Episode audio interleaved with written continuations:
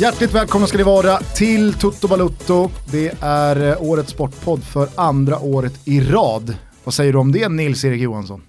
Vilket fantastiskt jobb ni gör. Och det är jättekul att ni blir... Känner du äran liksom att få vara här i Sveriges största och mest framgångsrika podd? Ja, det... ja verkligen. Kanske var vi som skulle säga att vi är stolta över att ha Nisse Johansson här. Men vi säger det i alla fall. Vi är väldigt glada över att ha det här. Vi har pratat, eller Gusten har pratat med dig i en månad. Och vi har liksom väntat in dig. Du har haft fullt upp, jag förstår det, med kids och skola och allting nu under julen. Att det är mycket. Men nu är du här i alla fall och vi är väldigt glada. Ja, nej tack. Jag har väl egentligen också faktiskt undvikit vissa saker. Ska man säga, för att inte störas för mycket. I sanningens namn så har ju vi också varit ganska skeptiska till att det har varit fullt upp för Nisse. Man har känt att kan det verkligen vara fullt upp? Nej, det har det inte, definitivt inte varit. Men det dyker upp saker hela tiden. På något sätt så, fast man inte gör så mycket. Jag var sjukskriven förra året. Så man håller sig sysselsatt. Det är konstigt det där. Tiden går. Hur är det med hjärtat? Det återstår att se lite grann. Jag går ju all igen.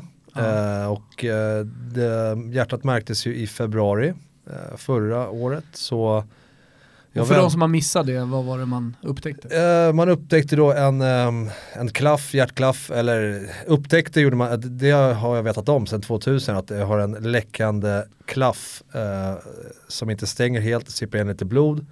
Vet att de har kunnat spela med det i alla år. Har inte varit något problem.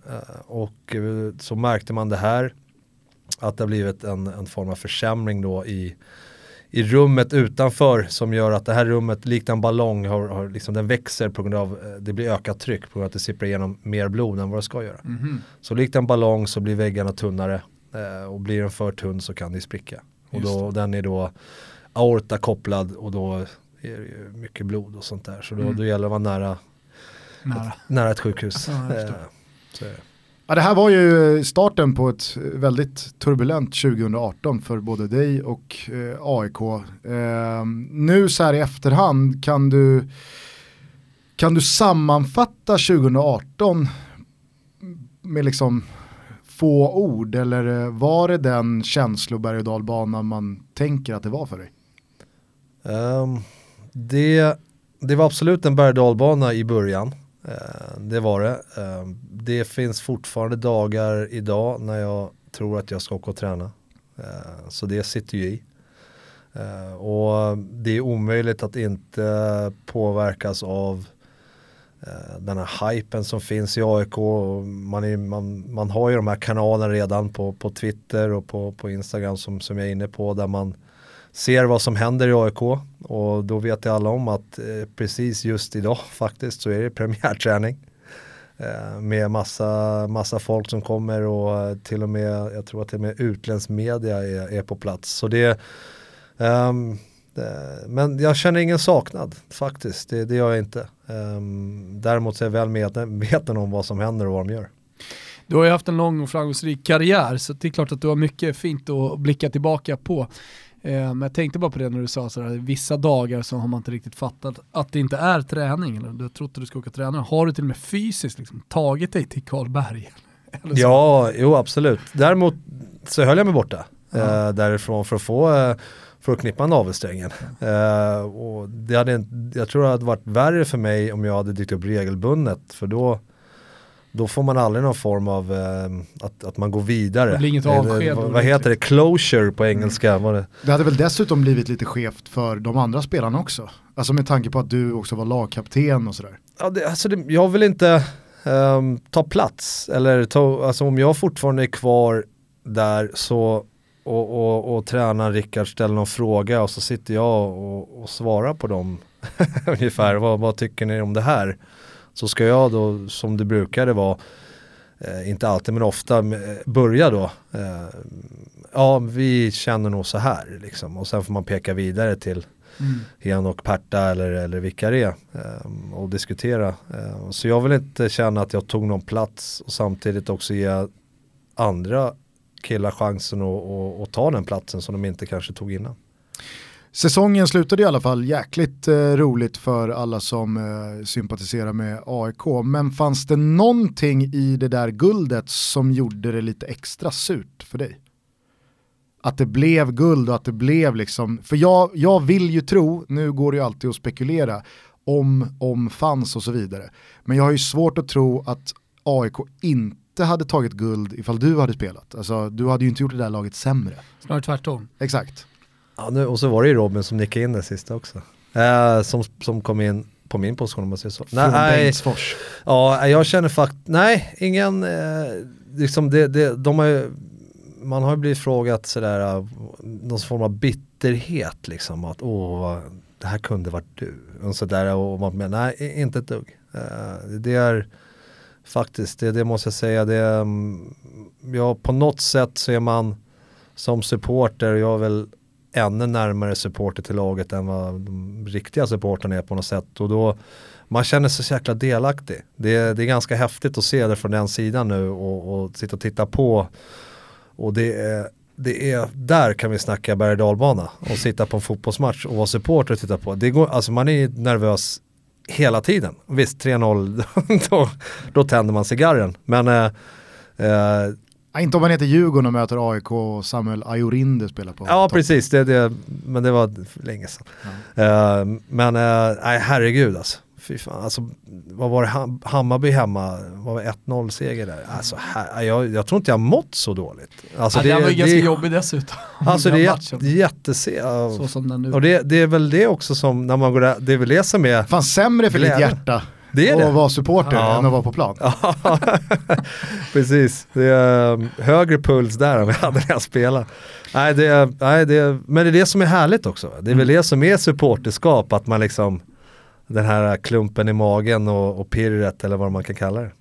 Men då på tal om då closure och den här säsongen. Det måste ju varit en jäkligt maxad stund ändå när Henok symboliskt trär lagkaptensbinden över din arm och du är med och lyfter bucklan och sådär. Men det var jättefint. Jag hade till och med uttalat mig innan. Jag vill inte göra det där. Man har ju fått frågan sådär, kommer du vara med? Jag sa nej. Det var ju till och med snack om att eller folk som ville då att du skulle hoppa in sista 10 typ, om det kändes klart. Jag började ju pusha för det till Nisse redan under VM när vi jobbade tillsammans. För redan då såg ju alltså det såg ju väldigt bra ut för AIK. Malmö hade haft en tung vår och så vidare. Så då sa jag till Nisse så här, om det nu skulle vara så att guldet är klart inför sista matchen, kan det då vara så att du kan hoppa in 5 minuter? Då var det ju inte helt definitivt med ditt nej. Det kommer jag inte ihåg. Men det, i slutet när man fick känna lite på det där, jag vill absolut inte ta någons plats. Hade jag suttit på bänken, då tar jag någons plats som har varit med. Kanske just inte i den här Kalmar-matchen då, för det var väl knappt så att Gnaget fick ihop trupp. Det är faktiskt, de killarna jag satt bredvid på läktaren, vad var det? Det var Koffe, Ado, Sundgren, Svikegäng, Oskar. Sebastian Larsson. Han kom in.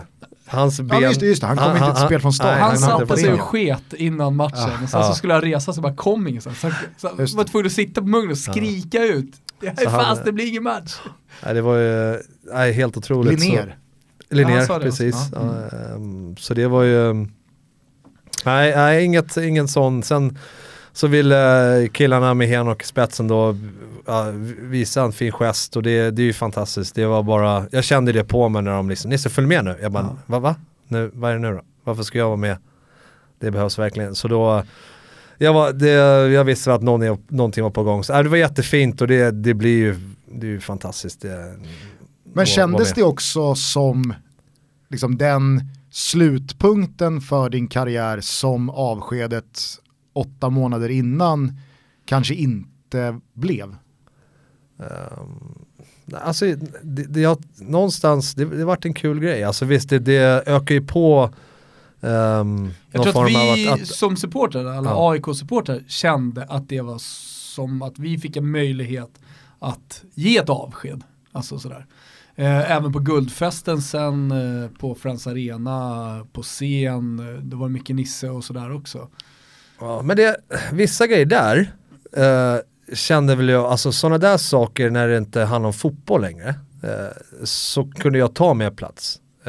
För då, ja, där tog du plats. Ja, för där var det inte lika naturligt för de andra heller. Nej. Så då kunde jag faktiskt gå i bräschen och börja och ta micken och köra prestation eller vad det nu är, och göra det lite roligare för alla säkert. Och så där kände jag, men här på såna här saker så är det nog faktiskt bra om jag börjar. Jag kliver ut först och säger, är ni redo att se svenska mästarna 2018? Kliver jag ut och säger.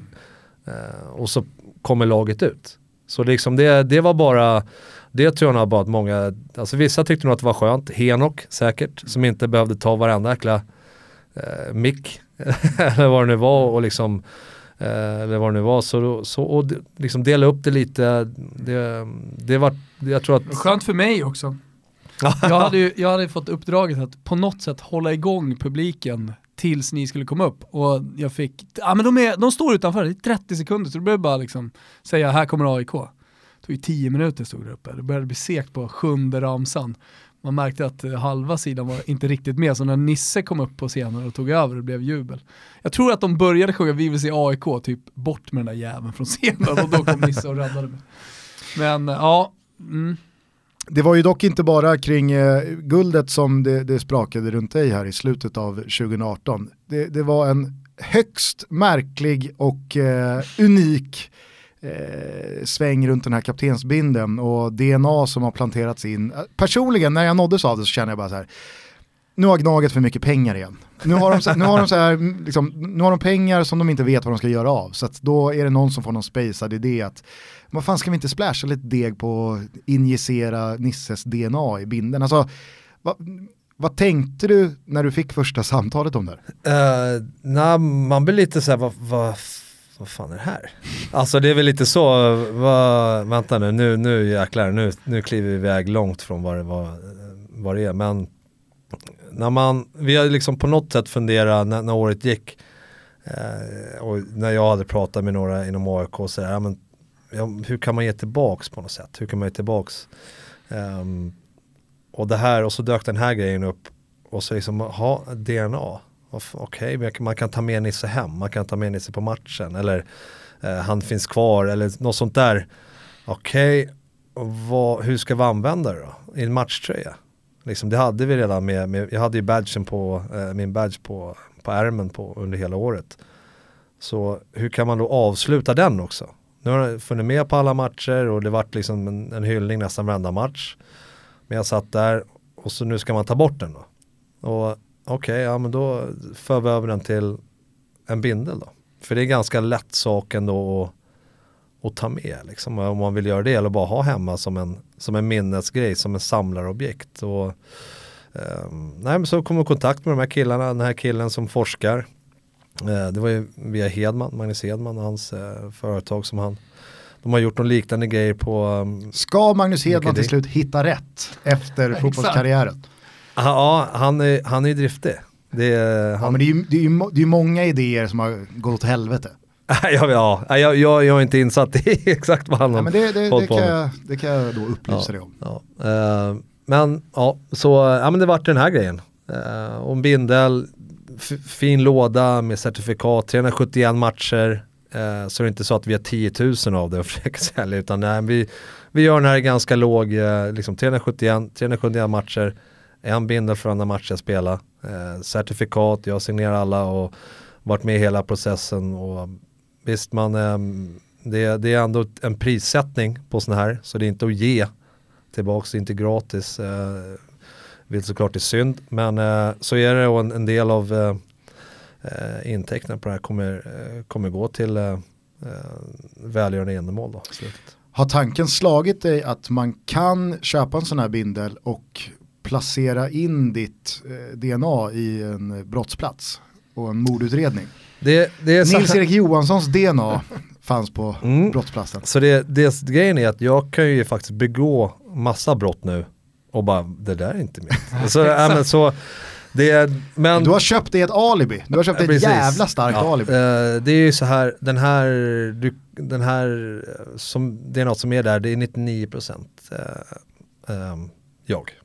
De har klippt bort en sträng eller vad man ska kalla det, i den här slingan, så att de, om någon skulle undersöka ett laboratorium, då kan de då se att det är jag, för nu ligger jag inne i ett DNA-system, men de ser också att det inte är något, att det liksom är framkallat, att det är liksom producerat. Det är inte att det liksom är, de har ju bara tagit en svabb och sen har de producerat vidare. Och det är egentligen det stora i den här delen är att den håller i 500 år. Det är liksom ett pulver som håller. De här forskarna, de letar efter sätt att spara minnen i DNA och hittar ett sätt att spara minnen i 500 år. Det var klassiskt, det var ungefär så man kom på penicillin ungefär sådär. Oj, här hittar vi något annat. Så jävla märkligt att någonting kan finnas i 500 år. Alltså det känns som att antingen så borde det vara en kortare brintid eller så ska det vara för evigt. Ja, det är precis. 500 år, det känns så här, aha, okej. Okay. Jag tänkte bara på om man kanske skulle kunna klona den här. Det går ju. Det borde ju gå. Då får man 99% Nisse. Ja. Kanske lite sämre vänsterfot. Eller, i övrigt perfekt. Eller så blir han högerfotad. Du är på gång in igen i AIK. Berätta, vad är planen? Vad är tanken? Planen är, jag har haft en bra dialog med AIK. Det är kontoret som det handlar om. Och vara med och jobba där. Det är väl framförallt marknad och nätverk och även form av CSR ute och jobba upp varumärket för AIK. Det är väl där vi har tänkt, vad exakt landar i och vilka projekt det är svårt att säga nu, men det är någonting jag får sätta mig in i med under tidens gång. Men det ska bli spännande. Men det låter som en kombination av många storklubbar ute i Europa har ju före detta storspelare som är ambassadörer också för klubben. Så viktigt såklart liksom för, som du säger, varumärket, men också någon slags marknadstjänst så. Det blir det. Skräddarsydd så att säga. Ja, precis. Det gäller ju att, alltså jag tror att de kunderna där ute eller de som man har som sponsorer, det är väl skönt för dem att se någon från sporten också och se vad det egentligen handlar om, vart de här pengarna går, de investerar och liksom sånt där. Och då kanske kommer det någon kille från sporten som jag, då kanske de känner sig närmare.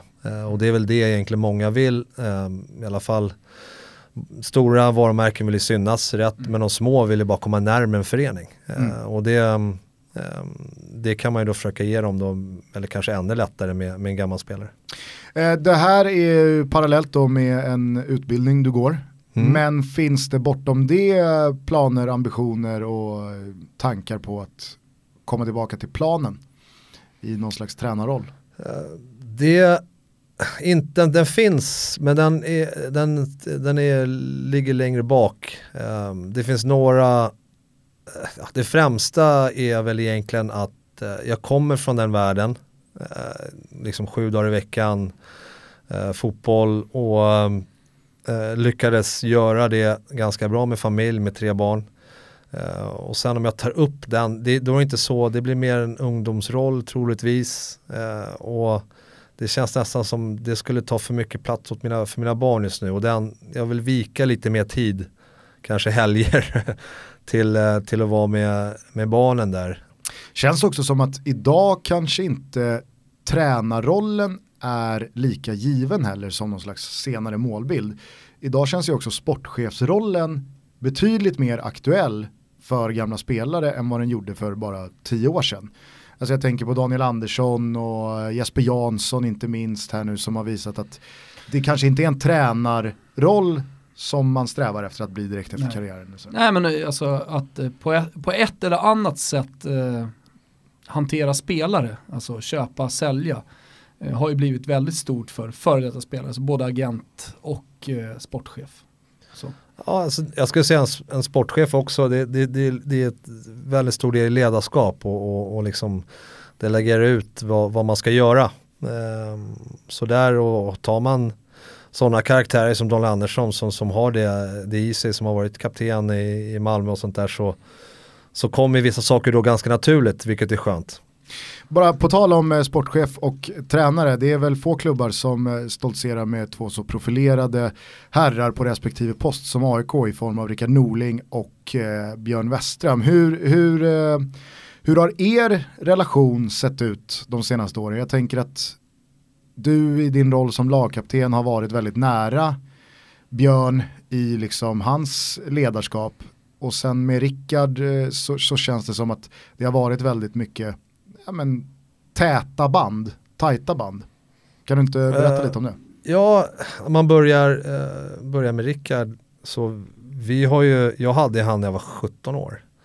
Så den cirkeln slöts ju fantastiskt bra första gången jag kom hem 2007 när han var tränare. När du var 17, då spelade du i AIK. Ja. Det var ett varv i AIK. Precis. Innan det blev Bayern München. Ja, BP och sen AIK 97. Jag var inte där speciellt länge, ska jag säga. Men sen vart jag då ungdomsproffs då, efter det. Men då lyckades du pricka det Norling under den tiden. Jag hade Rickard var då juniortränare i AIK och Erik Hamrén var lagstränare. Hade du och Rickard, alltså klickade ni redan då?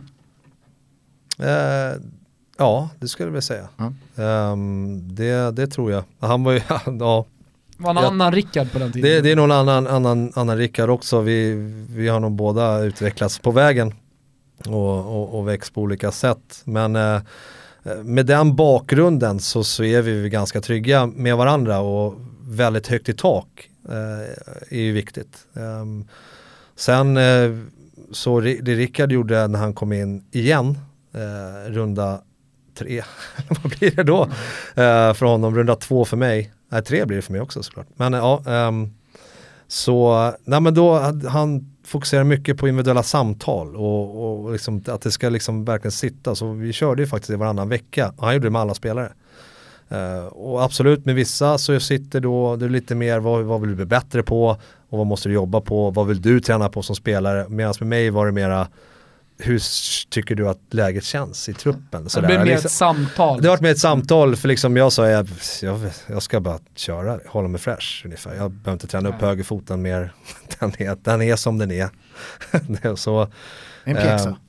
Det jag tror Rickard gillade mest i den delen var att han behövde inte göra vissa saker. Att vi skötte den uppfostran eller regelhållningen skötte vi i spelartruppen. Så han behövde inte vara den här...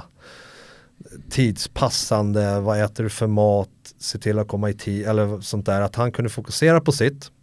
Och då, när det är så, då kan du gå in, då behöver du inte träna stort, utan då kan du gå in, vänta nu går vi in på detaljer och jobbar liksom, vi kan gå in på detaljer i en trebackslinje istället för att vi behöver inte jobba på det stora, det är klart, det har vi redan, det sitter.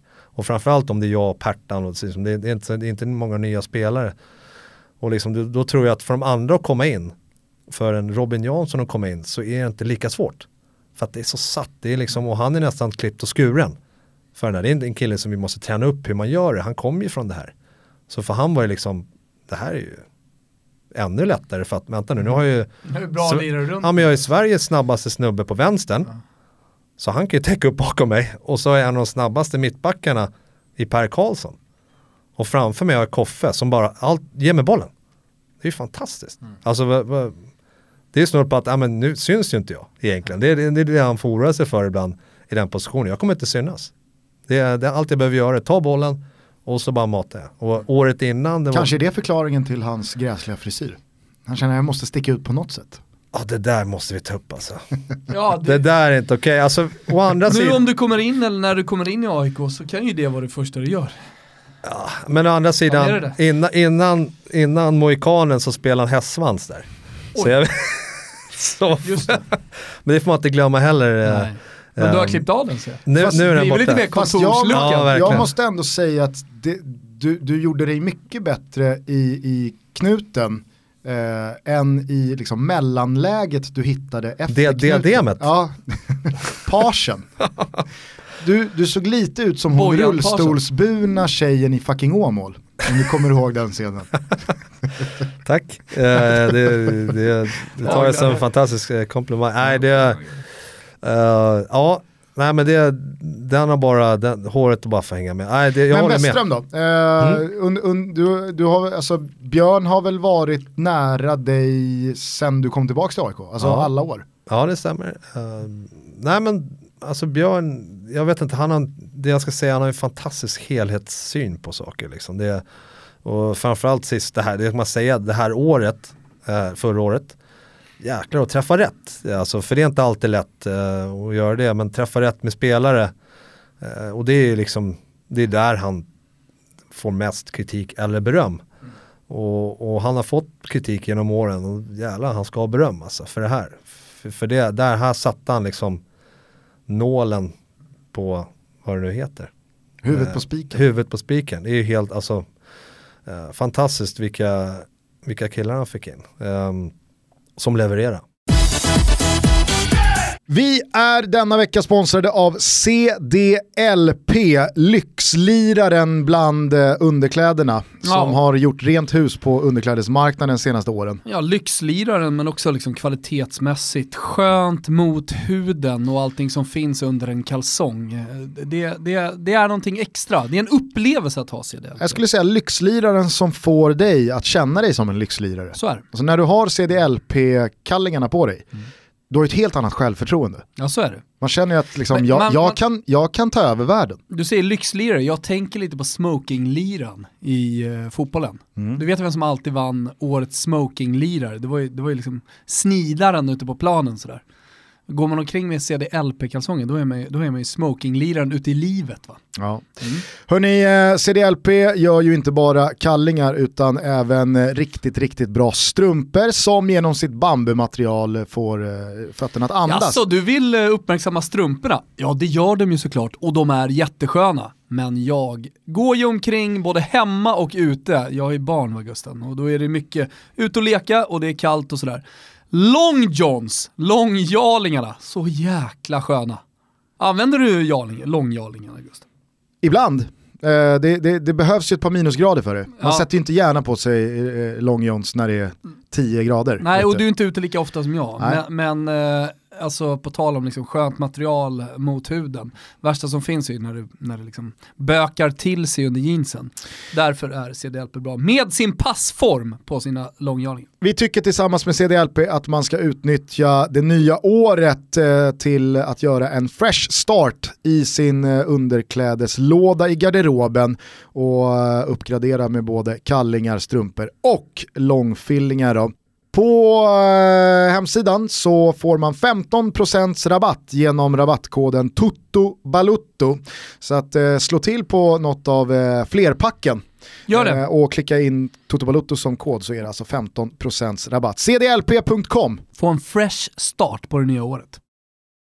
Vi är självklart sponsrade av Betsson, och vi lovade ju en riktigt härlig kicker i förra veckan. Nu har jag och Thomas skakat fram en Metalist Kharkiv-tröja. Ja, men det är så jävla originellt, höll jag på att säga, men en väldigt ovanlig, svår att få tag på. Så man kommer ju onekligen vara unik då när man springer omkring i den här, om det nu är på korpmatchen eller vad man nu håller på med. Och skulle det nu vara så att man mot all förmodan springer in i någon som också har en Metalist Kharkiv-tröja, ja, då vore det väl fan om också den tröjan var signerad av Nils-Erik Johansson. För det är nämligen den kickertröja som vi lottar ut. Det hade varit roligt om vi på något sätt kunde utvinna DNA, men vi har inte riktigt tekniken i studion. Vi har inte kommit dit än här i Toto-studion. Men däremot så löste vi alltså en Metalist-tröja med Nisse Johanssons autograf på. Helt otroligt. Och den här slänger vi in som kicker till den Toto-trippel som vi har satt ihop och som finns under godbitar och boostade odds på Betsson.com. Garanterat unik alltså. Ja, verkligen.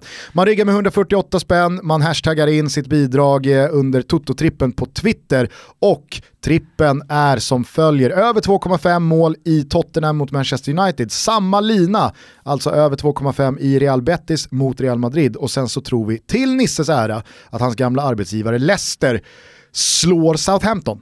Exakt, det är precis vad vi tror. Frågan är fan om inte den finaste, eller i alla fall roligaste kicken som vi någonsin har haft i vårt samarbete med, tillsammans med Betsson. Ja, kanske. Den här jobbar vi in i alla fall tillsammans, och tack till Betsson för att ni är med och möjliggör Tutto Balotto. En av de här matcherna, alltså Real Betis mot Real Madrid, kan man ju se på Strive. Kan man såklart göra. Man kan ju se all spansk fotboll och all italiensk fotboll med svensk kommentering på en massa matcher för bara 79 kronor i månaden. Så har man inte signat upp så gör man det självklart redan direkt nu, eller hur? Precis, för redan nästa vecka så kliver även Jesper Husfeldt in och gör den där kommentatorskvartetten komplett. Husfeldtsvågen strömmar in nu. Det kan absolut bli tal om en Husfeldtvåg. Serie A är tillbaka efter ett kortare uppehåll nästa helg. La Liga rullar vidare redan här till helgen. Fina matcher. Messi i kalasform ska väl göra ett nytt hattrick här mot Eibar, tycker kan jag tänka mig. Så att för 79 spänn i månaden att få alla matcher från La Liga och Serie A. Ja, det är som hittat. Dessutom rullar ju allting smärtfritt här nu också via Apple TV. Så att det är good times all around i Strive-båten. Välkomna ner. Vi säger tack till er i alla fall för att ni är med och också gör Tutto Balotto möjligt. Nu fortsätter vi surra med Nils-Erik Johansson. Som ni hör så har det redan hunnit bli väldigt mycket AIK. Men Nils-Erik Johanssons karriär är ju så mycket större än så. Jag längtar här nu tillbaka till England för 15 år sedan. Så att vi sent om sidor ska damma av faktarutan här. Jag har ju faktiskt tillskansat med informationen om att du fyller år bara om några dagar. Ja, stämmer. Då fyller du 39. Ja. Härligt. Fullständigt namn? Nils-Erik Klas med C, Johansson. Viktigt C. Det tycker jag. Mm. Ja, men både C på Klas och C på Erik. Var är hemma för dig? Ja, du, den är ju bra. Jag måste säga hemma är Resarö. Mm. Det är där du bor idag? Ja, det är där familjen växer upp just nu. Nu säger man just nu för att man har rest runt helt enkelt. Så det är, huvudet är där man lägger... Nej, hemmet är där man lägger huvudet. Hjärtat är där. Så det, och det är absolut... Där man hänger sin hatt. Ja, Järfälla, Viksjö. Absolut. Järfällas Beverly Hills, Viksjö. Mm. Precis. Där är, ja. De har vunnit många matcher. 79. Vilka språk behärskar du? Engelska, svenska, tyska. Har du hållit igång tyskan på något sätt sen åren i Nürnberg och Bayern? Eller liksom sitter den när man väl kan den? Den behöver påbättring, men förstår allt. Ja. Och därifrån kommer man ihåg orden och använder dem själv. Men i början så blir det väldigt lätt tyska. Tills man liksom kommer in i det och aktiverar den delen i hjärnan igen. Hur var det där, om vi bara stannar till vid Tysklands tiden? Var det självklart att hoppa på när ett sånt erbjudande dök upp? Eller hur resonerade du som då, alltså 18-åring, 17-åring? 17. Nej, men det var faktiskt en till förening. Jag tror det var Bordeaux faktiskt, som också var... Bordet heter det så. Nej, jag har en polare som kallar dem för Bordet. Okay. Så alltid när jag hör Bordeaux tänker jag på Bordet. Mm. Så Bordet och Bayern München. Ja, varför det blir så? Monaco. Aha. Det var ju dit Pontus gick, Farnrud. Mm. Så vi hade båda Klas Elefalk som agent. Så Bayern München är det egentligen... Var det Björn Andersson redan då? Eller? Ja. Björn. Det var han som scoutade och var ansvarig för Stockholms... delen, eller Sverigedelen är det såklart. Sen ska man säga det, jag var aldrig där och jag vet inte hur långt det kom i diskussioner om de andra. Det vet jag inte. Men Bayern München och det men bra, alltså väldigt lättsam övergång utan liksom, mår du inte bra, trivs inte, då bryter vi bara och åka hem. Det var liksom en av de största delarna till att mina föräldrar lät mig åka överhuvudtaget och sånt där. Men när du stack, det laget du kom till, var det någon slags U-lag då? A-jugend är det. Det är alltså det högsta, eller det äldsta juniorlaget. Det är alltså, de säger A, B, A-jugend, B-jugend. Och sen emellan där ligger ett amatörlag som spelar i 3:an eller 4:an. Regionalliga heter det. Som är en blandning av spelare från underifrån och spelare som kommer från andra divisioner som kanske ligger runt 24, 23 sådär, som har gjort det bra i Stuttgart Kickers eller något sådant, alltså sådana här lite mellangäng som så de tar in dit, får träna med A-laget och så spela matcher såklart. Det är ju absolut viktigast att se dem i match. Men från att du landade i Tyskland till din första träning med A-laget, hur lång tid gick det däremellan? Det kommer inte jag ihåg, men jag är nog ganska säker på att jag tränade ganska tidigt. Okay. På grund av att många i vårt lag gick i skola eller jobbade redan på månader. Så var ju vi yngre, vi var väl 4-5 stycken utländska spelare då, som inte jobbade. Vi gick i skola, 2 timmar tyska fick vi då. Men då hade vi läge att hoppa in om det behövdes spelare. Och man ska alltså komma ihåg att det här är ju ett Bayern München som spelar Champions League-final 99. Det är ett Bayern München med, jag menar så som jag upplevde dem utifrån. Thomas stora hatobjekt, Stefan Effenberg, det är Oliver Kahn. Biroff var väl där då. Det är, alltså, ingen Biroff. Biroff var inte där. Nej. Patrik Andersson och... Bjärred kom senare, ja. Jeffrey Robin, precis. Nej men alltså det måste ju varit otroligt att gå från ungdomsfotboll med Rickard Norling till att kliva in och träna med Stefan Effenberg. Ja, de första gångerna, nu vet jag inte hur lång tid det tog, men det var ju definitivt, alltså år 2 så gjorde jag det definitivt. Det vet jag. Jag vet inte om jag gjorde år 1, men år 2 så var jag uppe mer regelbundet. Också på grund av att jag fick ett amatörkontrakt. Jag åkte också med på träningsläger i början på året. Så, men att sitta där i omklädningsrummet, då pratade man inte mycket. Det var om man hade en polare med sig. Vem var bossen bland de där bossarna? Jag säger att Effenberg var alfa. Han var kungen där, skulle jag säga. Absolut. Karsten Janker hade ju närvaro. Oliver Kahn lika så. Vad Oliver Kahn? Jävla karaktärer om du är ett och samma omklädningsrum. En riktig tokdåre i Effenberg. Och sen så bara tittar du 2 meter åt höger, så har du Oliver Kahn alltså, där. Man kunna käka upp dig. Det var ju så här, tokdåren var ju inte Effenberg. Tokdåren var ju Mario Basler. Ja men du ser. Ja. Nej men alltså Effenberg är ju en dåre. Alltså, han är en bekräftad dåre. Jag säger inte att han var i omklädningsrummet, men han är slut i huvudet liksom. Ja, men när det brast för honom, då var det inte bra. Jo men sen efter karriären så har det ju brustit. Mario Basler. Ja, nej, alltså när Mario Basler var ju konstant i trubbel. Mm. Men inte lika extremt att han pekar finger åt tyska publiken när man blir utbytt eller något sånt där. Det var ju Effenbergs grej. Jag vet inte om han är det fortfarande, men senast jag hade någonting att göra med Mario Basler, då var han sportchef just i Dynamo Dresden.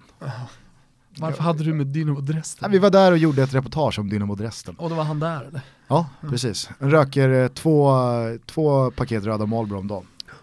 Han körde den här när det var ju konstant att vinna ligan. Det var ingen snack. Frågan var hur långt går vi i Champions League? Mm. Och det var i semi eller final. De här, i alla fall de 4 år, tre år jag var där. Men alltså, du som då 18-åring, man måste väl nästan varit rädd? Alltså jag hade inte stenkoll på deras avlag. Det var inte så att man kollar Bundesliga. Nej, jag menar på bara TV, hemma. Det räcker väl med 5 minuter i omklädningsrummet för att känna, vad fan är det här? Det är psykfall. Nej, men de är inte det. Du vet, alltså jag vet inte, man får ju sån här kanske en konstig syn på vissa spelare som inte är helt korrekt. Alltså det är mycket i en show. Alltså sådär. Och det är ett omklädningsrum. Det är bara det att de tjänar fan mycket mer pengar. Mm. Så det händer ju saker runt om. De dyker upp på saker där alla vill vara. Och de åker i bilarna man vill ha, och de har ju flickvännerna som... Det är fortfarande ett omklädningsrum i grunden. Det är fortfarande, och det är bara snubbar. Mm. Och det är liksom, det är skön jargong och man garvar, och liksom det är inte så någon... Det är liksom, det är verkligen inte så att man inte tar hand om varandra. För det gör ju, alltså alla tar ju hand om varandra. Sen gör det vissa det på olika sätt. Och alltså, säger de här som Torsten Fink och Marcus Babbel och Didi Hamann och Christian Nerlinger. De här som växte upp med Bayern München. Alltså de gör ju inget annat än bara ta hand om varandra. Mm. Det är liksom, vilken stark grupp. Alltså man kan ju säga, visst, Effenberg och Elber och det där. Men de här killarna som växte upp, som spelat junior, det var ju kärnan alltså. Mm. Men de snackar ju inte mycket. De syntes ju inte, men fan, den gruppen rubbar inte på sig. Där var det ju, de var starka. Du A-lagsdebuterade i Champions League, va? Det kan ha varit det. Jag spelade både Champions League och gjorde Bundesliga-debut nästan runt samma tider där. Ja, men en av dina få matcher med A-laget var en Champions League-match. Mm, ja. Det stämmer. Och sen så blev det Nürnberg. Ja. Hur gick dina resonemang och tankar där? Var det självklart att lämna Bayern? Det var nästa steg. På något sätt så var jag nog ganska driftig. Jag gick ju upp till amatörlaget ett år tidigare än vad man ska göra. Jag hade ett år kvar som junior. Men det vill inte jag göra. Så jag var ganska driven. Så jag ville upp i amatörlaget. Så upp dit. Och spelade där i 2 år. Och så, vad händer nu då? Gick bra. Väldigt svårt att slå mig in. Men jag spelade ju 2-3 matcher i Bundesliga. Eller kom in var det ju. Men jag satt ju på bänken i en 8-9. Sånt där. Så jag var ju med.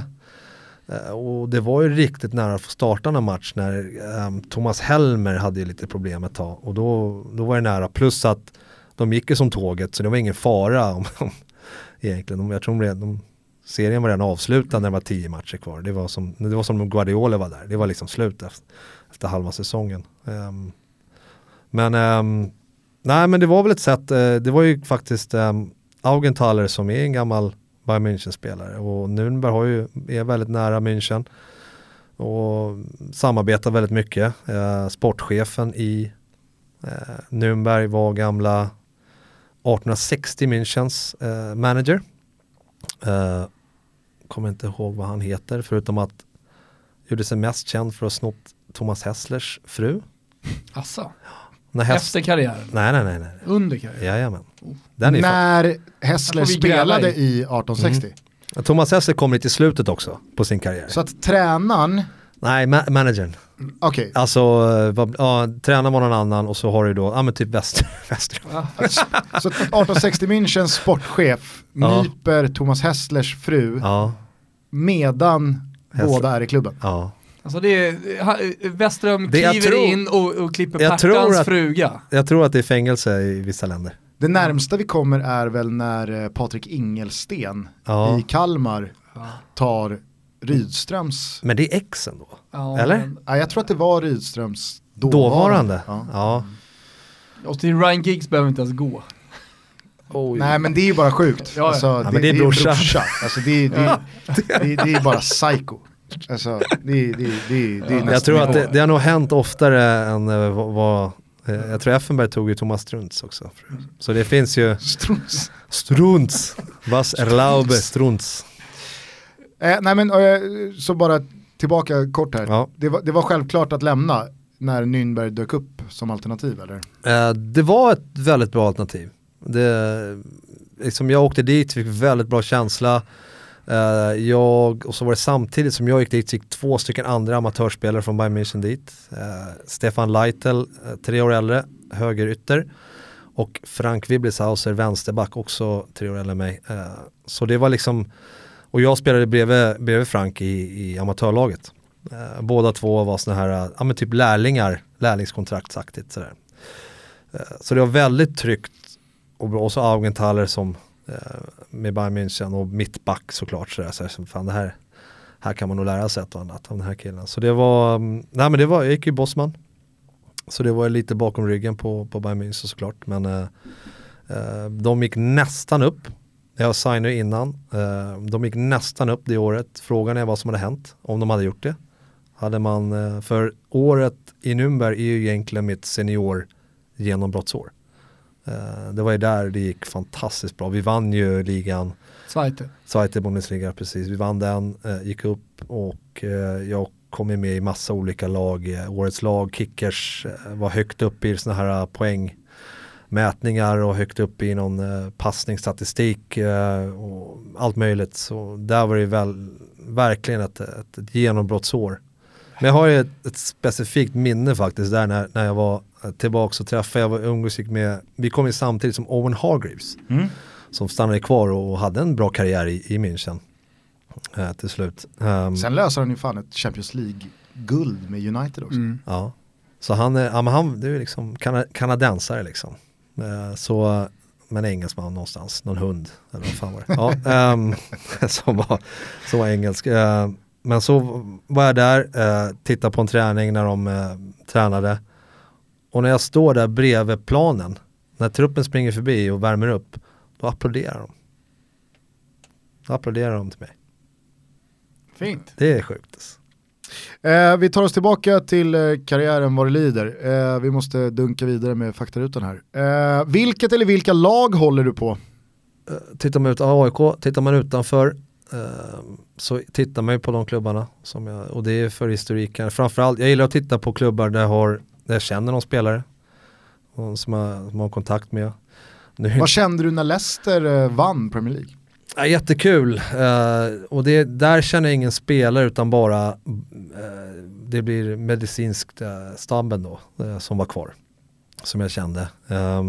Men framförallt det jag kände där var ju att alla kan vinna. Den styrkan tyckte jag var tuffast. Att liksom Chelsea, United, Liverpool, Man City. Idag, liksom. Ja, det är liksom alltså fan vad bra. Vad nyttigt också för alla att det går liksom med, du vet, det var inga stjärnor. Det var inte liksom, det var ju bara så här halv liksom, helt plötsligt så snackade de liksom om Wardy och om Kante liksom och sånt där. Det var ju, så det, den delen tyckte jag var sjukt fantastiskt och var bra för fotbollen överallt.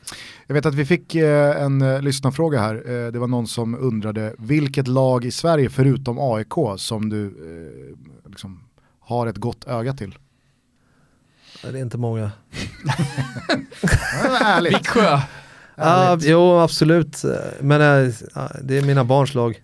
Om vi vänder på frågan då. Finns det något lag som du verkligen inte håller på? Som du kanske rent av föraktar?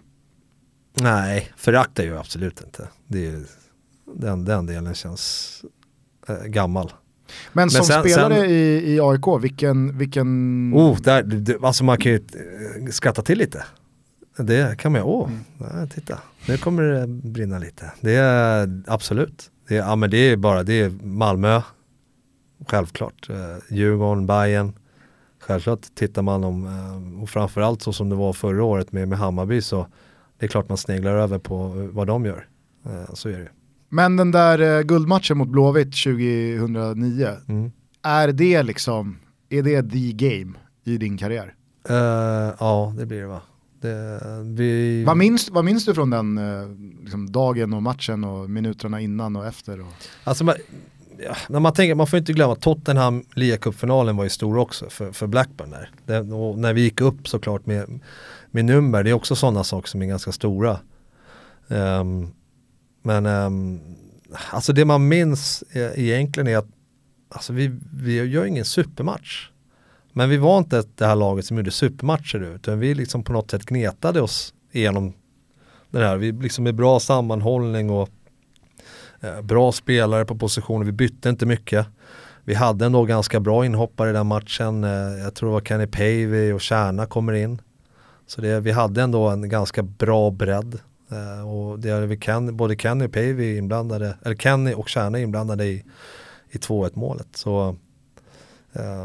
men det är Tjerna, det går inte att komma bort alltså. Vilken jäkla grej att han får göra det där.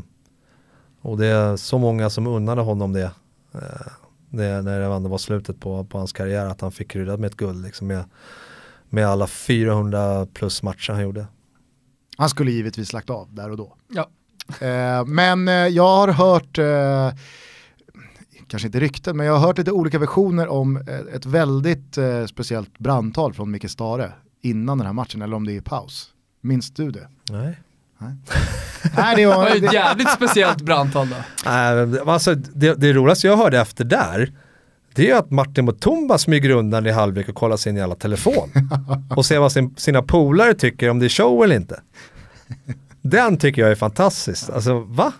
Det har jag inte ens tänkt på. Han glidit undan varenda paus och liksom kolla vad folk säger. Den tycker jag är... Den är bra. Mm.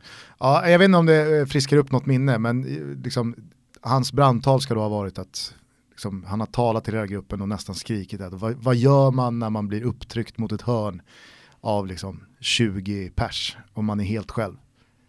Man slår först. Nu kör vi. Och att det inte riktigt hade lyft. Aha, okay. Utan att det blev liksom... Ja, men det är, men alltså jag, när man pratar matcher och jag är alltid, jag skulle säga att en av mina styrkor som spelare har varit att jag har närmat mig alla matcher likadant. Mm. Jag har sett värdet i en match på Skytteholm för 500 eller 100. Har jag sett ett värde i den lika mycket som jag sett ett värde i en toppmatch. Du är en av få spelare som ändå tycker det ska bli ganska kul att möta HJK Helsingfors. Jag hittar någonting. I alla fall. Jag hittar, för det är det som jag hittar någonting. Vissa matcher behöver inte. Du behöver inte mot de storlagen att hitta liksom motivation eller säga några smarta saker egentligen. Det är liksom, glöm inte bort när jag tacklar någon. Alltså, så här. Det är, ja, just det. Men de här matcherna så är men killar, när det är lite så här, man känner att ja, men det här är inte, spelare gör annorlunda. De förbereds inte på samma sätt. Så det sista jag säger till dem, kom igen nu går vi ut och gör det här bra. Annars är det ingen idé att vi gör det. Liksom. Vad det tror du den stora anledningen till att du hade en sån lång karriär och spelade så ordinarie och så högt upp så pass länge? Absolut, det tror jag. Mm. Jag även där, jag har sett liksom vikten i träningar och alltså någonting som är liksom, som man gillar och som jag är stolt över, det är en träningsnärvaro som var liksom bland de högsta varenda år i AIK och i alla klubbar jag har varit i, och jag har hållit mig skadefri. Och det är också på grund av att jag liksom, jag har gjort det, jag har gått in i träningen och sett värdet i ganska, inte alltid, så det är omöjligt, men ofta så jag har gått in och sett värdet i vad är det tränaren vill förmedla i en övning. Bra, då försöker man förstärka det och göra någonting som man vet de andra lär sig av och man själv blir bättre av. När vi har antingen aktiva eller tidigare spelare här som gäster så brukar vi alltid skruva på den här frågan till då vilka de bästa är man har spelat med och mot. Här finns det ju ett utbud som fan få kan matcha. Om vi håller det till två olika kategorier, alltså utanför Sverige och innanför Sveriges gränser. Mm. Vem är den bästa spelaren du har mött utanför Sverige? Jag har ju så här nu har jag ändå mött Ronaldo i en tidig fas i United, var det för sig. Inte lika vass då.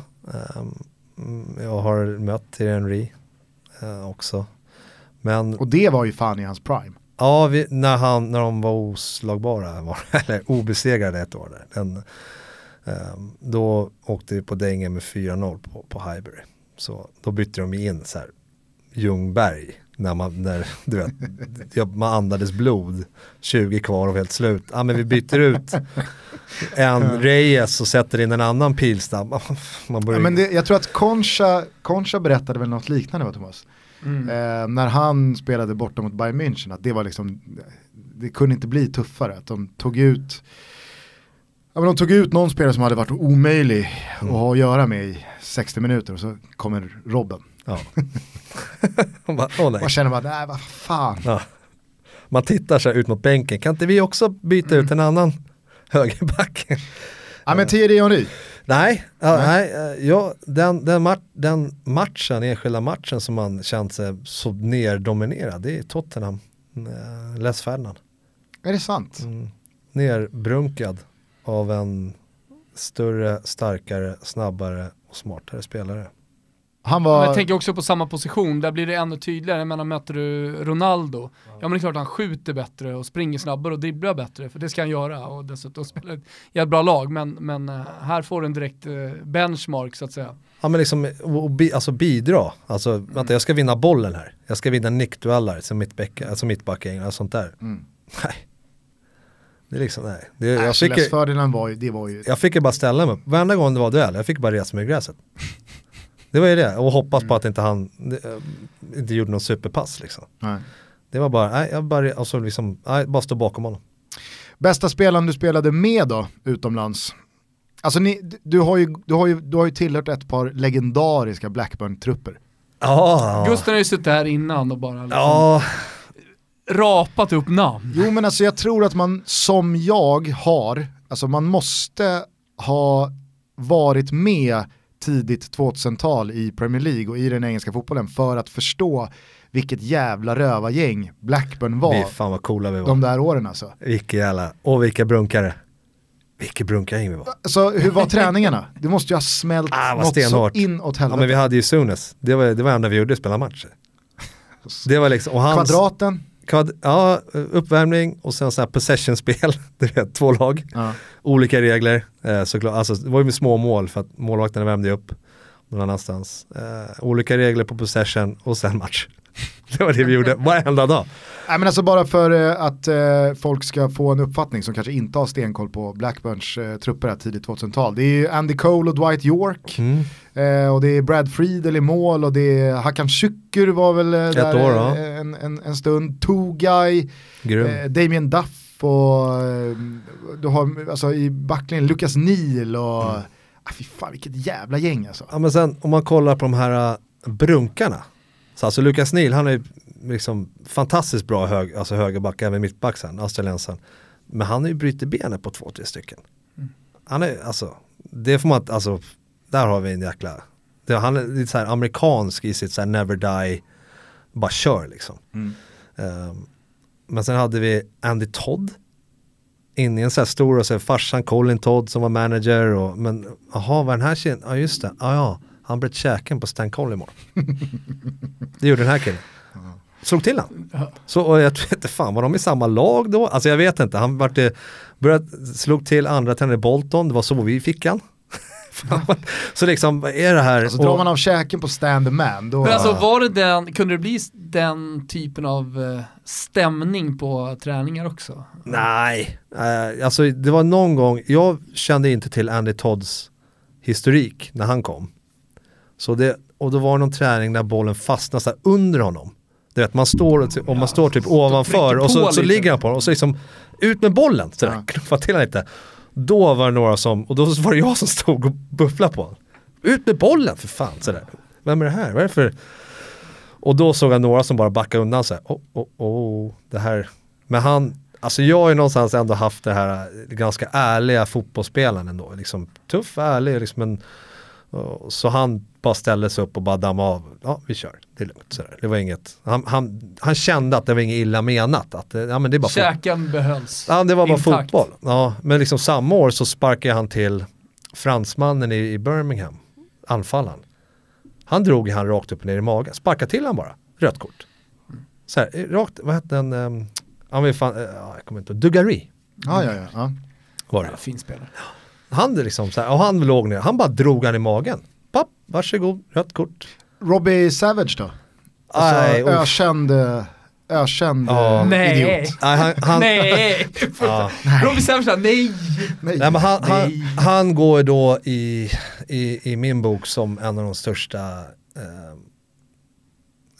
vad säger man? Dårarna. Nej, alltså nej, men, feg spelare. Nej, jag säger alltså så här, feg i form av att han gjorde massa jävla fula. Jag säger som människa inget jag vill ta hem. Nej. Ja, det är så alltså. Ja, nej, ingen person som jag skulle inte varm och gosig. Ingen som sitter i soffan och självisk med barnen. Självisk liksom oträningsvillig. Tränar bara 2 dagar i veckan innan match. Det är väl bara för att alla andra tacklar skiten ur han. Ogillad. Liksom han tvingas ur Birmingham-kontraktet va? Alltså sådär för att han vill träna med Mark Hughes i Blackburn. Så han gör sig omöjlig. Alltså sånt där. Alltså det började där. Då kände inte jag han som person. Men sen när han kom och så visst. Alltså man gör ju alla chansen. Men många i laget visste redan ungefär vem man var. Alltså engelsmännen har ju koll på varandra. Och pratar med den här killens. Men kunde man liksom bortse från det och ändå tycka att det här var en fantastisk fotbollsspelare, eller tyckte du inte det heller? Nej, alltså det var ingen som gillade han. Ingen gillade han. Alltså ingen i laget. Så men man måste ändå respektera alltså sådär och köra på. Träna gillade han. Hur mindes du Andy Cole och Dwight Yorke? Man får ju ändå säga att de var i Blackburn alltså post deras peak. De hade ju stått i Zenit i Manchester United liksom. Ja, Dwight Yorke grym. Liksom fantastisk fysik, orkade liksom spela. Andy Cole var med en så här snabb spelare. Han var skicklig också men. Och där kan man säga Andy Cole kändes latare då direkt liksom, lite mer bekväm och lite mer färdig. Ja, men vi avrundar nu. Han bor ju ändå i närheten. Sådär, och, liksom, och där brast vi lite mot tränarens Unes då. Mellan de två så var det ganska mycket konflikter då. Hur de såg på fotboll. Andy Cole var en av dem som har hotat att slå mig och sånt där efter träning också. Så. Men det var, ja, men det var, det är också. Varför då? Jag passade fel. I fel tidpunkt. Han tyckte att det gick för långsamt eller något sånt där. Men var det liksom så här, när du har duschat då väntar. Nej, han sa ju det då, där och då. Något sånt där. Om du inte fan skärper då dunkar och sånt där liksom. Mm. Visa med näven. Och jag liksom märkte ingenting. Jag tittade, vad är det som, jag fattar inte liksom. Jag spelar ju vidare. Men samtidigt, sen i slutet egentligen, det är en av dem som inte jag umgicks med. Men jag umgicks ju lite mer med Brad Friedel, amerikanen där. Som, och sen när Andy Cole kom så umgicks vi tre. För att fruarna och sånt där, barn och mellan Friedel och där. Jag brukade hjälpa Brad lite och köra folk, hans polare och släkt och sånt där. När vi åkte till matcher så skjutsade jag och så tog jag dem i bilen. Och då var jag kvar. Ja, men vi käkade middag och sånt där. Då hängde jag där. Och då så kom Andy Cole in och sen kom hans andra United-spelare. Så jag har ju suttit på ganska coola i svinhäftiga hus. och liksom känt mig lite ute men liksom lekt med barnen i stort sett. På de här... megavillorna i Wilmslow utanför Manchester. Hur gick det till där då? Var det lugnt? Ja, nej men alltså de är ju vanliga. De är så vanliga. Men man vill ju ändå tro att liksom, den här årgången Blackburn var ett av de sista lagen i Premier League där det fortfarande var liksom så här, ja, men man kan ta ett par bärs ihop. Ja. Mitt i veckan. Men så var det inte, eller? Jo. Så var det. Ja. Ja. Absolut. Var du liksom given i ett sånt sammanhang eller höll du dig utanför den delen? Nej, jag var med där. Ja, absolut. Men då var det liksom lite som Glenn Hysén har liksom återgett sin tid. Mjällby också samma... i Celtic. Alltså, träning, förmiddag, lunch och sen så går man till puben ihop. Mm. Ja, väldigt. Ja, och sen vissa väljer att fortsätta och vissa väljer inte att fortsätta. Ja. Vissa går hem och dricker hemma och vissa går till ett disco och dricka. Så är det. I Blackburn den här tiden, är det då du har tjänat bäst? Ja. Får man fråga liksom, typ var det lön i veckan då? Ja. Vad låg en veckolön på? Runt 100. 100 lax i veckan? Ja, något sånt där. Fy fan vad nice alltså. Jävla nice. Man klarar ju pubben liksom. Man klarar några runder. Nej men om jag minns det rätt så var det väl också så att din då tidigare lagkamrat Mark Hughes kom tillbaka som tränare. Och då var det liksom då var det färdigt för dig mer eller mindre. Det ja, men det var han kom in med ett gäng tränare, bra tränare ska jag säga. Det var framförallt Arsenal-killen. Han heter Ed någonting, Nitschvinskis och sånt där heter han. Ja. Jag är säker på att både Seb och Koffe vet vem det är. Han är en fantastisk tränare. Alltså, om man ska vara tuff, konläggare eller sådär, men intensiv, bra engagemang och sådär på träningar liksom. Och Mark Hughes var ju han har varit ju manager typ, så här tränarmanagerroll. Och jag vart erbjuden att fortsätta i Blackburn. Det var på grund av att jag var omtyckt i omklädningsrummet. Men de kunde inte garantera speltid. De tittade på andra alternativ då, i den positionen och sa det. Så det är ju och det är en av anledningarna. Hade liksom Mark Hughes och jag hade inte mycket gemensamt, men vi hade delat omklädningsrum. Han spelade i ligacupfinalen. Han visste vad han fick liksom av dig. Han visste och vi har ju ingenting att prata om liksom så där. Men tillräckligt med respekt för varandra och säga men så här ser jag på dig då. Mm. Och vi förstår du har ett utgående kontrakt och vi vill jättegärna att du är kvar. Vi kommer erbjuda ett kontrakt. Men vi kan inte garantera speltid. Så då automatiskt det var ju ganska jag trivdes ju bra där så det är väl ingen men jag var ändå 24-25 och då jag tyckte att speltiden nog är viktig. Så utan att det liksom var mega stressad så började jag kolla på andra alternativ. Ja, men så jag misstänker att svaret på den egentliga frågan då inte döljer sig i Leicesters trupp utan att den bästa du har spelat med antingen finns i Blackburn eller Bayern München. Så vem är den bästa du har spelat med? Ja, det, alltså, Effenberg. Effenberg. Ja, det måste. Alltså jag spelar även med Matteus, men inte i närheten. Jo, men Lothar, alltså, han var gammal då på den tiden. Ja, också självisk människa. Ja, det är någonting som verkligen har kommit ut. Medans, också, Lothar, det är ett kukhuvud. Effenberg hade ett gott öga till mig. Ja, vad härligt. Vad hade han som spelare då, som sticker ut, som ändå gör att du nämner honom över Thierry Henry och... Nej, just det, det är en spelare de möter. Precis, det här är ju spelskickligheten. Alltså, vilken blick. Alltså, tidspress, inga problem. Alltså sådär, en touch, ser hela planen, vet vad han ska göra långt, långt innan bollen är ens på väg till honom.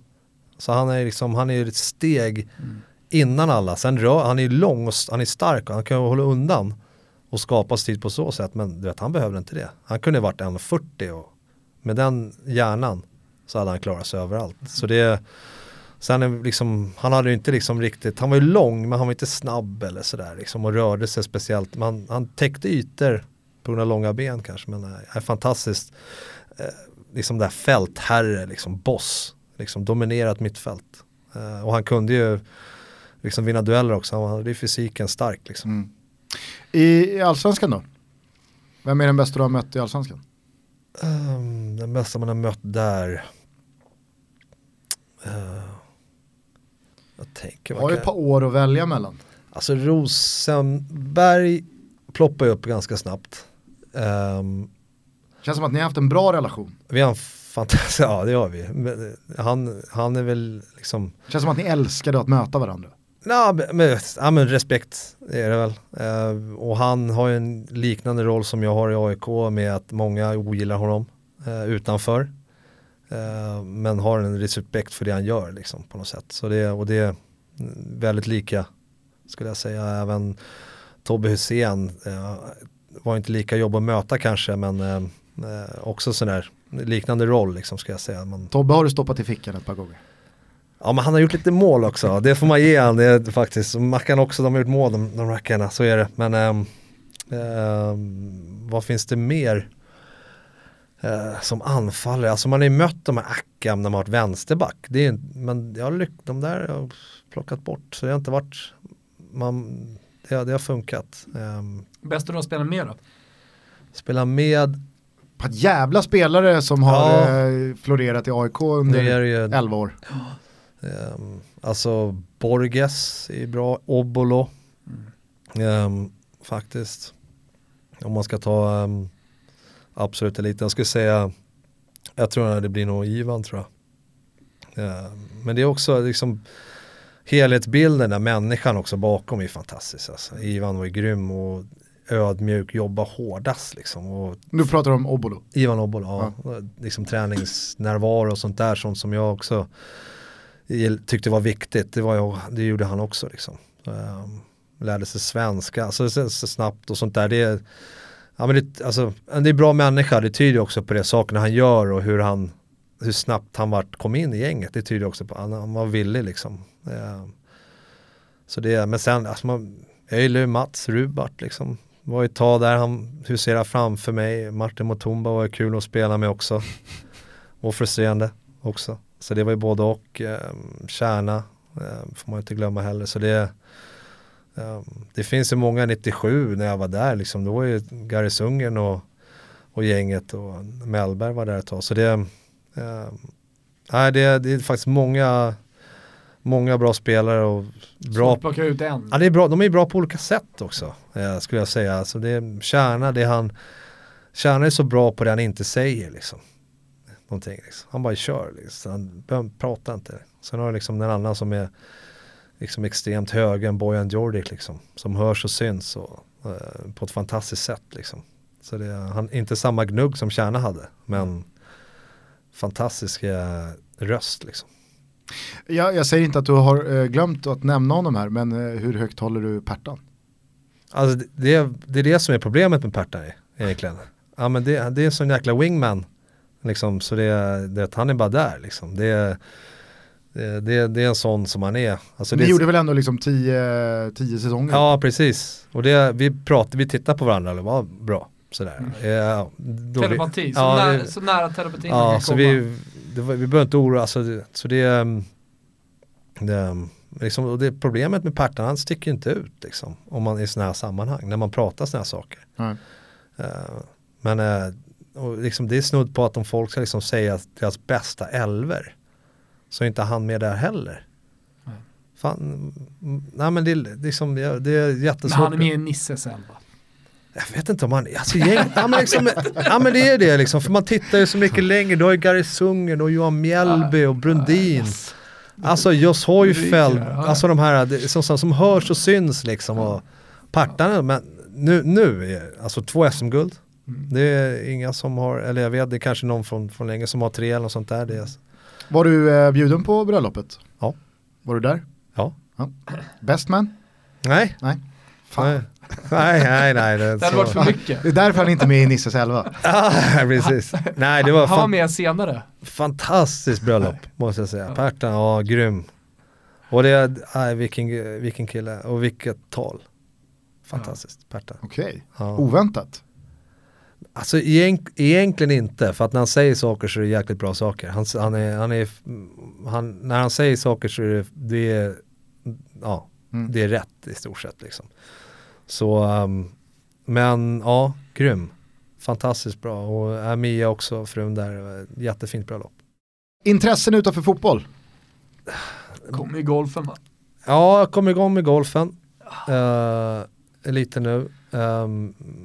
Faktiskt. Det är kul och frustrerande. Men jag måste säga ändå, konstigt, men intresse, det är mina barn gör. Är med där. Försöker vara med på allt. Ledare, var jag med på hockeyträningar och på is och på fotboll. Hur gamla är barnen? 10, 7 och 1,5. Ja, men då har vi ju nästan samma. 10, 8, 2, 1. Ja, fyller 2 nu. Ja. Ja. Så det är... Är du engagerad ledare? Ja, alltså är du och tränar? Ja. Och... Nej, men använd din jävla pipa! Nej, jag är på isen. Inte huvudansvarig. Men kan driva en träning. Kan gå in på tekniska delar, hur du kör överstegs.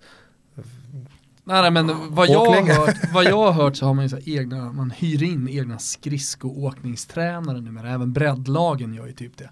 Nej, det har inte kommit riktigt än. Nej, det kommer jag lovar. Så nej, vi har duktiga ledare som kan åka och har varit med. Så det är fantastiskt bra. Fotboll. Ja, fotbollen är jag med oftast när, om jag, ja, det blir lite att jag är drivande i det, men även där är det en bra kommunikation mellan de andra papperna, och vi vill jättegärna få in någon morsa också. Skulle vara fantastiskt bra. Vad är de, 09 eller 08? 08 11. Ska jag hålla utkik på kupper efter Viksjö 08 11 då? Nej, Vaxholm är vi. Vaxholm? Jaha.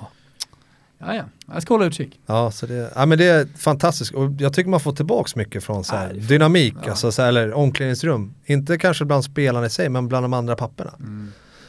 Och bland föräldrarna. Så är det är skön. Väldigt lite som jag ägnar så mycket tid åt som WhatsApp-gruppen RSF Flickor 09.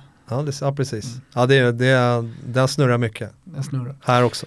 Finns det någon person utanför fotbollen som du ser upp till? Ja, svårt. Även, jag skulle säga Bred där också, faktiskt.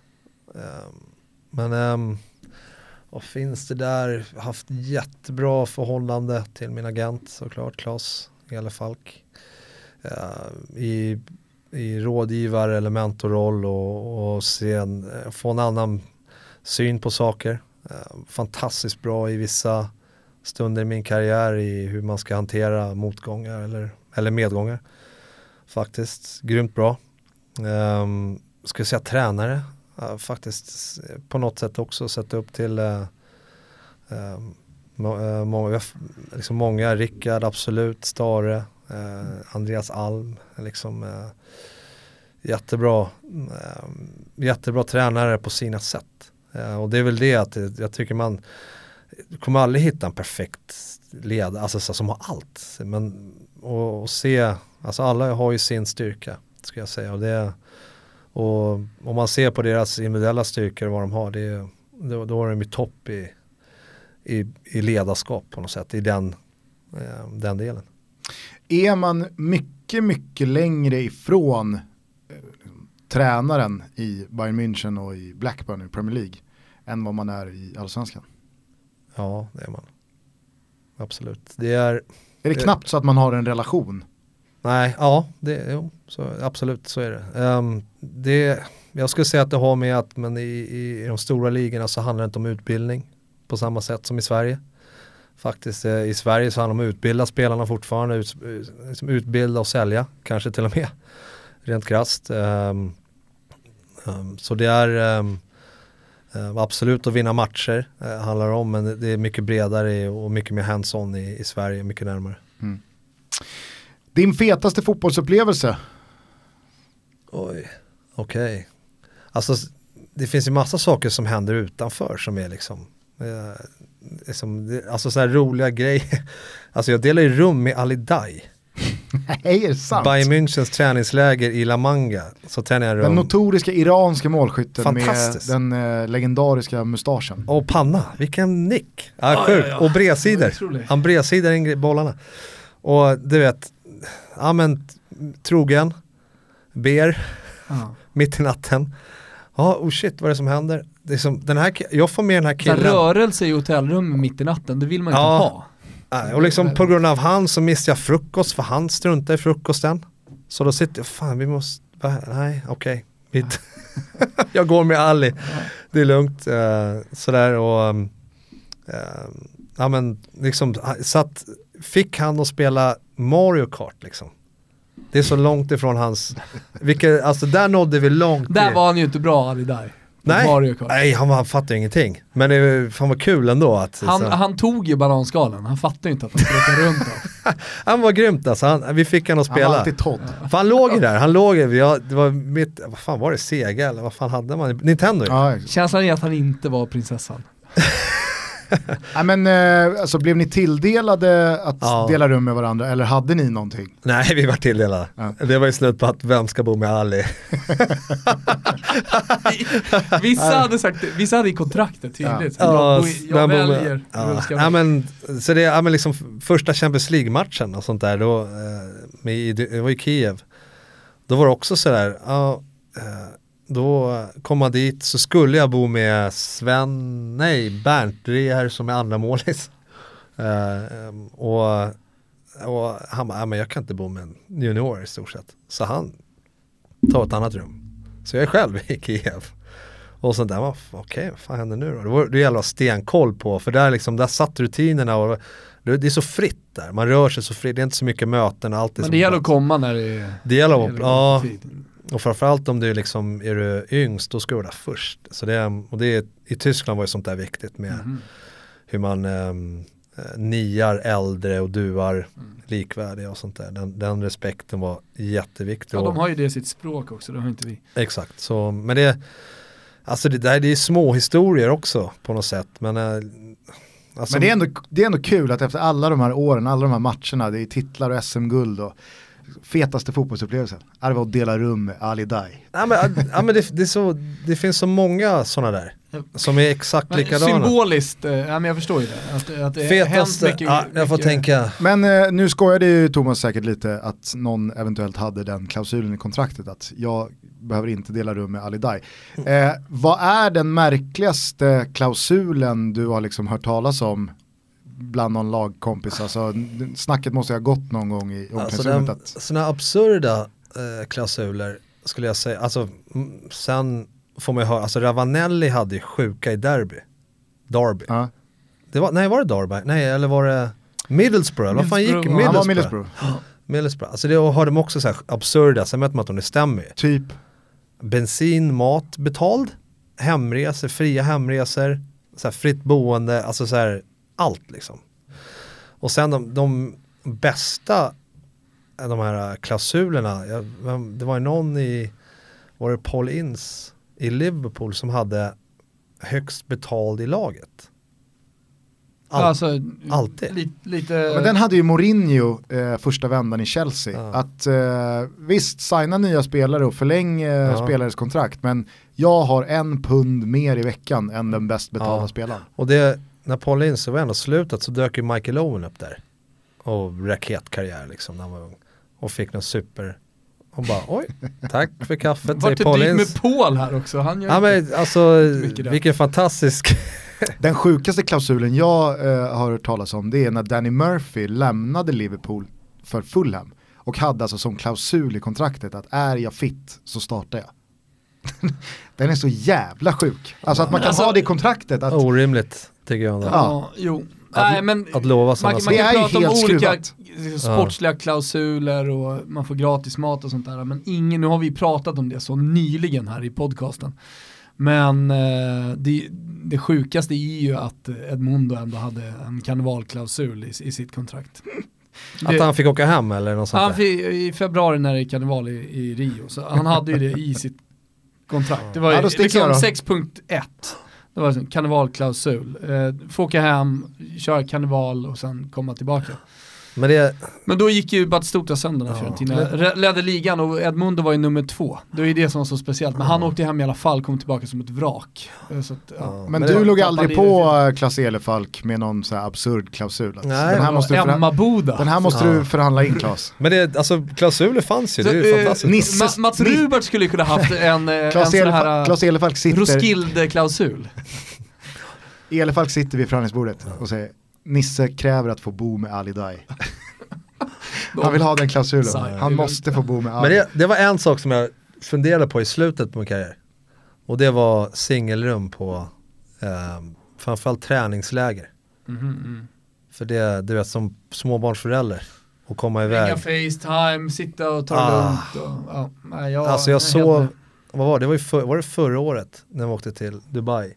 Så jag hade ju eget rum i början, men det var bara tills Tarik, han kom lite senare. Tills han kom då.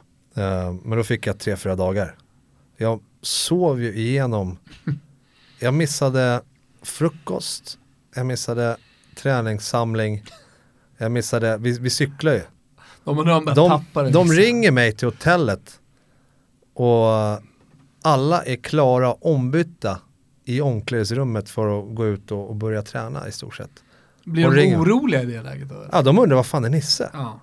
Och då är det alltså frukost och så ska vi samlas och så cyklar vi tillsammans. Eller 2 grupper cyklar. Så det var inte helt lätt för mig att hinna dit heller. Det är inte så att, just det, jag går ner och sätter på mig och så är det utanför runt hörnet. Men där liksom, och då där är det tur att man har någon form av gammal status med Rickard eller något sånt där. Jag sa, fan, jag har sovit som ett barn. Bara helt, alltså jättelägg och inte skylla på. Var det 2 timmar eller sånt där? Och det, jag bara. Vem är den mest minnesvärda rumskompisen i AIK då? Alltså Tjerna var ju oftast med i slutet eller sådär. Och sen när han försvann så var det lite fritt egentligen. Det är det som är problemet när det blir lokal, alltså när folk lämnar och sånt där. Vad gör man? Och det är sånt där som vi ibland fick sitta med spelare eller tillsammans med sig med Henrik Jurelis som är koordinator och så kommer han och visar hur ska vi sätta och så nya spelare och sånt där hur man viss form, ibland är det dynamik. Är det något rum som man tänker så här, fan där får man ha lite koll.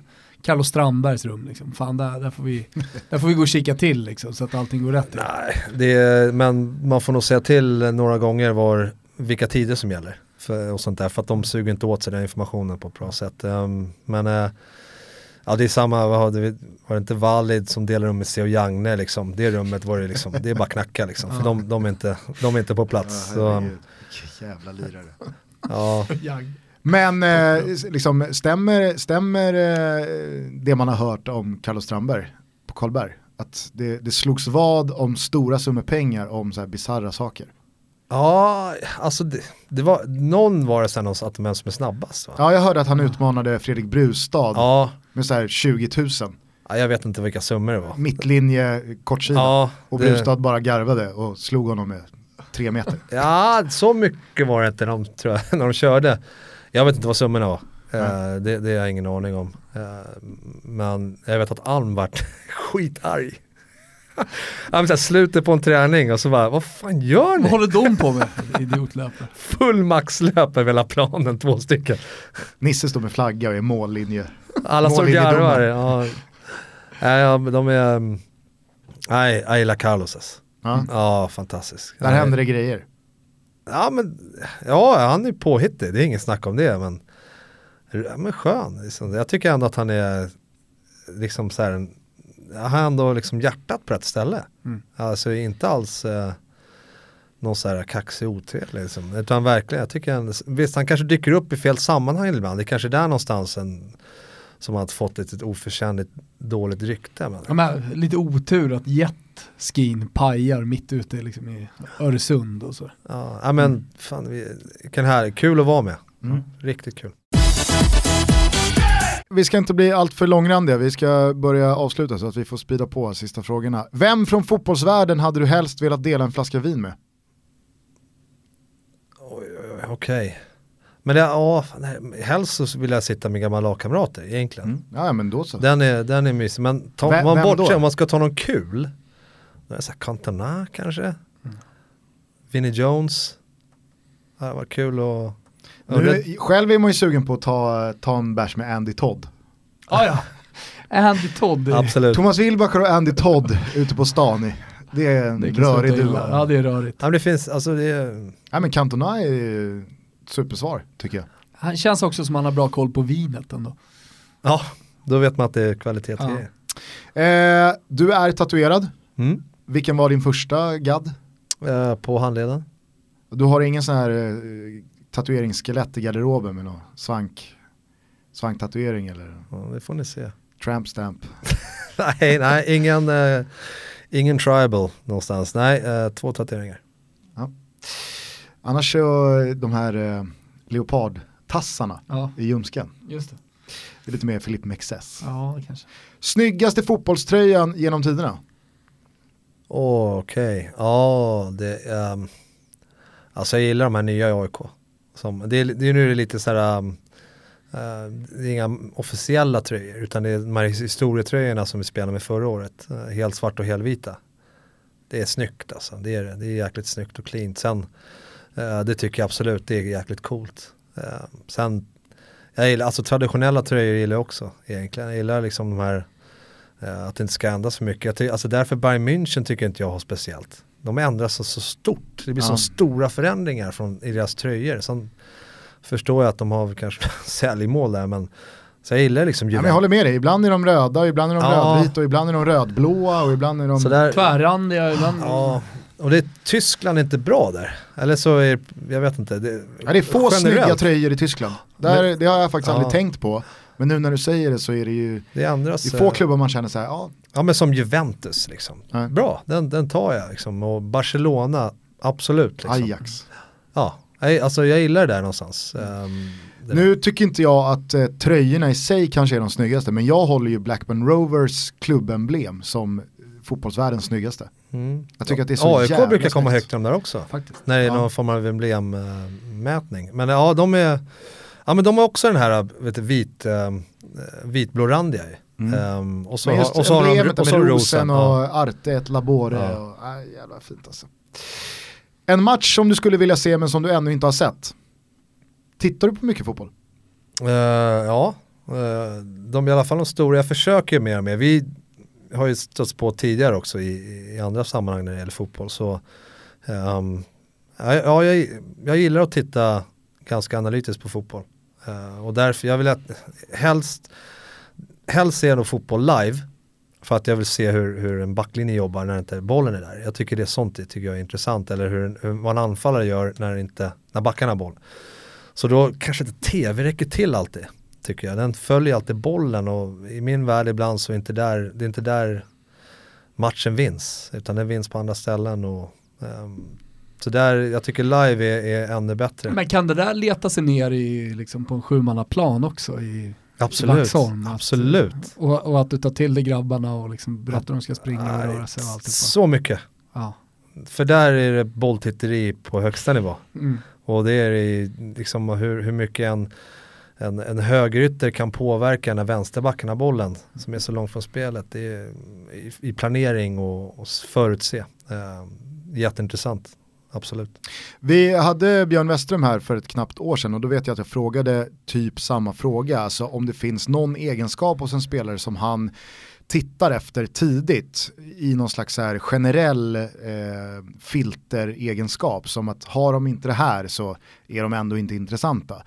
Fanns det någon generell egenskap hos spelare som kom till AIK eller kom upp från ungdomsled och sådär, alltså som du tidigt identifierade att men den här spelaren har den egenskapen eller har någonting och därför tror jag på den här spelaren, eller att samma spelare saknar den och därför visste du att det här kommer nog inte flyga?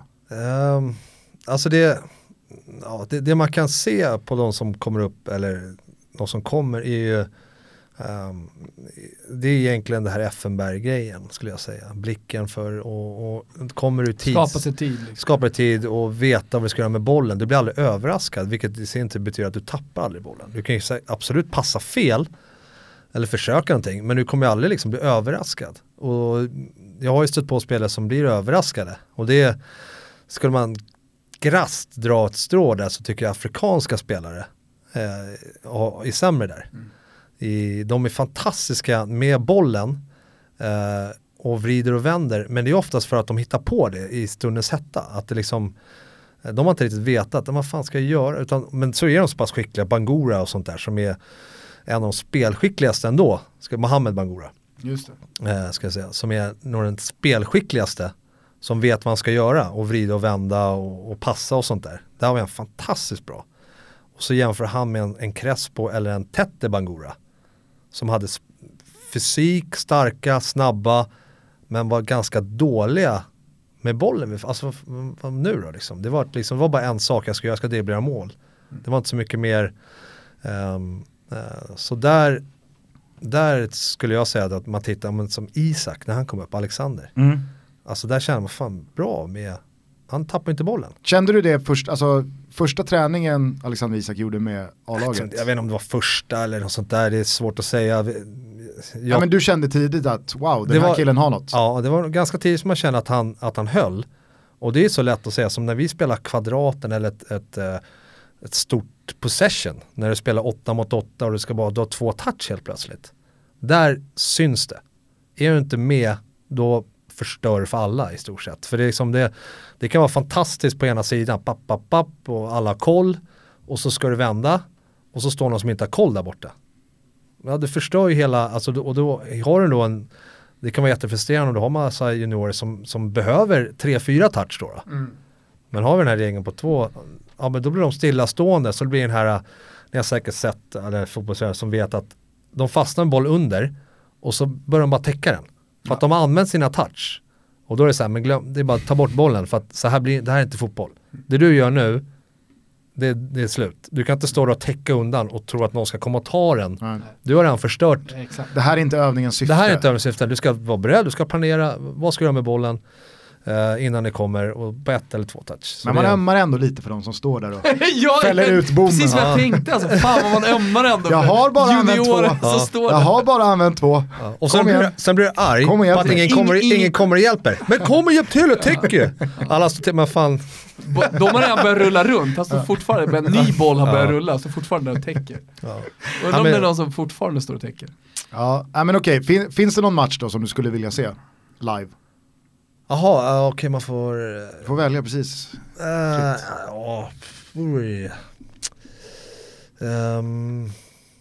Vad blir det? Jag skulle nog, med tanke på att man har sett mycket matcher hemma, också ta bort Sverige. Jag skulle nog gå och kolla på någon match i Glasgow. Mm. Jag tar ett derby där då. Celtic, ja, för stämningens skull och lite old school engelsk-brittisk fotboll. Ja, Gusten ska dit i slutet på mars, så får jag åka på. Skulle jag ta.